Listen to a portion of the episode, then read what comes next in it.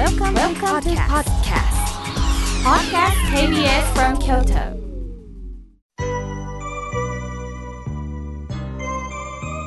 さあここからはたくさんのメッセージをいただきましたので順に紹介させていただきます。まずはじめに甲賀郡よりスカーレットさんからメールをいただきました。ありがとうございます。妙慶さんおはようございます妙慶さんの番組を聞いて質問したいことがあります。妙慶さんはよくお念仏をいただくとおっしゃいます。そのために私は独特な表現だなと思っています。このお念仏は誰からいただくんでしょうか？普通だったらお念仏を唱えると言いますが、どのような違いがあるんでしょうか？いつも縁側に腰を下ろし、ああ、今日もいいな、お茶でもな、そして妙慶さんにほっこりと、まあまあ、お菓子でもお茶でもと勧められてるような土曜日の8時ですとのことです。ああ、なんとスカーレットさん、深い深い質問をありがとうございます。まず、お念仏をいただくというのは、今日まさしくお話をさせていただきました。阿弥陀さんが私たちに届けてくださった南無阿弥陀仏のお念仏を、そのまま私たちは手のひらを差し出していただきます。食事をいただくようにいただきますってことです。では、お念仏を唱えるっていうのはどういうことかっていうと、唱えるは外に向かって発するということです。合唱を想像してください。外に向かって発してますよね。これも大切なんですが、その前に、この南無阿弥陀仏のお念仏をその身に、この私の身に頂戴するということです。体内に入れていくということです。そのお言葉が体に栄養として届けられるんです。すると私たちは今日もぼちぼち生きられるな。阿弥陀さんはお任せよ、お任せよ、自分の思いだけでは生きていけない。あとはどうぞ信じてお任せよっていうメッセージが南無阿弥陀仏です。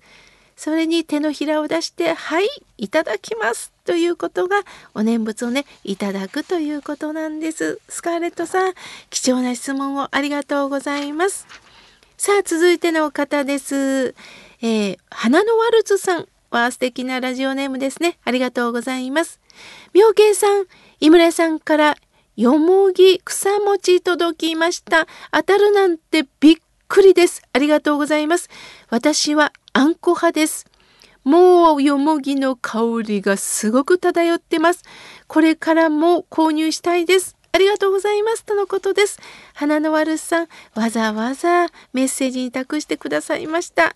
当たってよかったです。さあ、続いての方です。え4コマ漫画第3弾送ってくださいました。えー、安弘さん、ありがとうございます。いやー、よくまあ、できてます。またね、本にちゃんと製本なさってるんですよ。一つちょっと紹介させていただきます。4コマのうちの1つ目。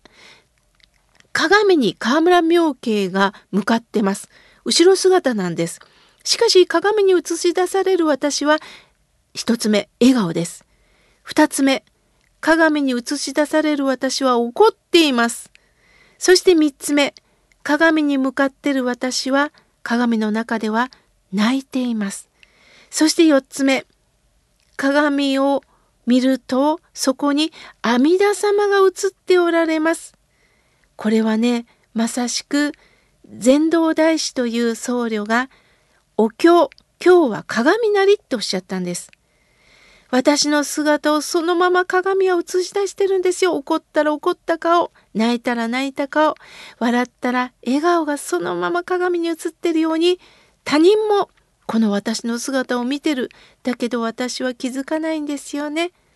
そしてあなたがどれだけ仏様を思うかによって仏様はそばにおられますよ。これがまさしく鏡に映ってる阿弥陀さんが映し出されています。なんと素敵な4コマなんでしょうか。ああ、安弘さん、本当にありがとうございます。他たくさんありますけれどもね、ゆっくりスタッフと拝読させていただきますね。ありがとうございます。さあ続いての方です。おはがきをいただきました。ぎっくり腰のボアコンストリークスターさん。ありがとうございます。なかなか読めません。妙慶さんいつもラジオありがとうございます。そしてゆっくり聞かせていただきます。ちょっとぎっくり腰になってしまいましたとのことです。そうですか。あのくれぐれも体と会話をしながらねぼちぼちですよ。ありがとうございます。さあ続いての方ですさよこさんいつもありがとうございます妙慶さん外出できないので井村屋さんの食品がたくさんあるとのことですけど分かりませんそれでも井村屋さんの商品は大好きです。またプレゼントも応募しますとのことです。さよこさん当たるといいですね。さあ続いての方です。平方の美佐子さんありがとうございます。妙慶さんアイスバー井村さんのアイスバーの季節ですよ。食べて癒されていますとのことです。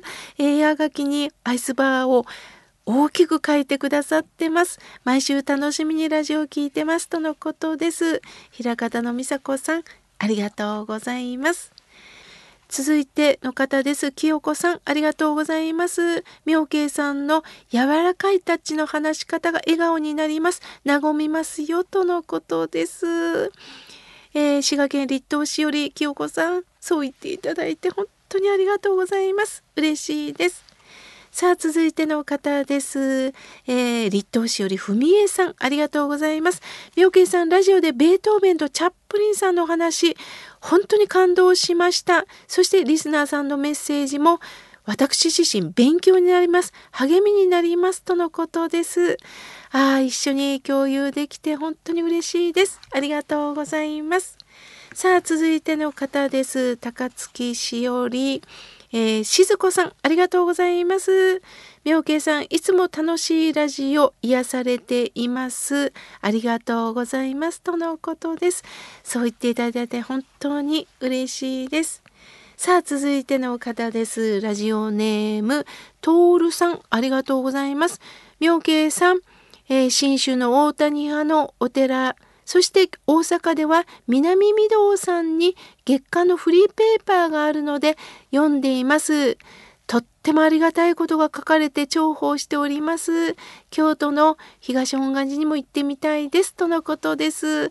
いやようこそようこそ本当にねあのー、信州大谷屋だけではない他のあのー団体さんもそうだと思うんですけれどもそれぞれ大切なことをねもう気軽に取っていただけるようにお配りもしておりますのでねあの手に取ってほしいですまたお寺さんがね配られるあの同房新聞とかもあると思いますのでね是非あの読んでください。さあ続いての方です。妙慶さんいつも心がほっこりするお話を届けてくださってありがとうございます。ラジオネームたんぽぽさんありがとうございます。妙慶さん今私は2つの道のどちらに進むかを迷っています。A に進みたいのですが家族に少し無理をさせてしまうので申し訳なく思います。妙慶さん迷われた時どういたしますか？そこでぜひタンポポさん考えてください。後悔しないよな後悔しない道はどちらかなって考えてください。もちろんタンポポさんはねきっとこれをやることによって家族に迷惑かけるんじゃないかな例えば病気の治療をすることによって家族に迷惑をかけるんじゃないかなと思ったかもしれません。しかし気を使ったためにタンポポさん後悔するとどうなるんでしょうね。あの時やっぱりやっとけばよかったってなります。そこで正直にご家族に相談もしてみてください。私ね、この方法でこうしたらいいような気がするんだ。なんかすごく笑顔が出るような気がするんだ。私も極力なんとか頑張るので協力してくれないかなっていうことをまた笑顔で伝えてみてはどうでしょうか。きっとその気持ちが伝わるんではないですか。どうかもう一度胸に手を当てて考えてみてください貴重なメッセージをありがとうございますさあ続いての方ですお手紙をいただきました妙慶さん法は特にチャップリンさんのお話、心に染みました。以前も手紙を書きましたが、私は50、80の問題の当事者、56歳、無職、未婚の娘です。父は84歳の年金暮らしです。父は時々言います。もっとお金があったらな私は切り返します。お父さんはお金持ちだよ。住み込みの専属家政婦を雇ってると思えばいいよ。と言うと、お父さんはそうだなぁと笑顔になります。何しろ24時間専属のこの私です。私は母をちゃんと見とったようにお父さんも一生懸命にこれからお世話しようと思っていますとのことです。あ本当に素晴らしい親子ですね。お母さんも見送られてそして今お父様とこうして一緒に暮らせるっていうこと幸せです。バタバタとしてお仕事が忙しくてなかなかと親と向き合えなかった方はなくしてみてもっと優しくしとけばよかったと後悔の念を私のとこにも届けてくださるようにぜひぜひあなた様の愛情でとしこさんお父様といろんな思い出を作ってくださいねそしてゆであずき送ってくださいましてありがとうございますとのことです。これからもラジオあずきバー、そしてみおけさんの日替わり法場もこれから聞いていきますとのことです。これからもよろしくお願いします。まだまだたくさんのメッセージをいただきましたが、来週紹介させていただきます。